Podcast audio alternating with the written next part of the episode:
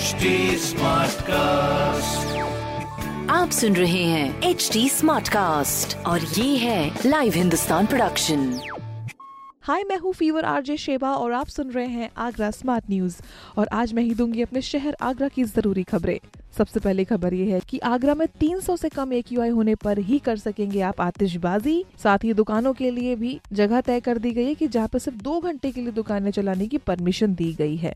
और अगली खबर ये है कि ज़ीरो केसेस के साथ में आगरा हो चुका है कोरोना मुक्त, जहाँ फ़िलहाल अभी बीते पिछले दस दिनों में कोई भी नया केस तो नहीं आया है, पर हाँ लोग इस दिवाली पर सावधानी ज़रूर बरते, सरकार ने अपील करी है, क्योंकि ये रिज़ल्ट सिर्फ़ उन्हीं के जिन्होंने टेस्ट करवाया है। फ़िलहाल अगली खबर ये भी है कि आगरा में जल्दी शुरू होने वाला है विकास कार्य, जिसके लिए ईडीसी की फाइल्स को खंगाला जा रहा है। तो अगर आप विकास का इंतज़ार कर रहे हैं कुछ अलग अलग क्षेत्र में तो बिल्कुल काम शुरू होने वाला है। इस तरह की खबरों के लिए पढ़ते रहिए हिंदुस्तान अखबार। कोई सवाल हो तो ज़रूर पूछिए फेसबुक इंस्टाग्राम और ट्विटर पर।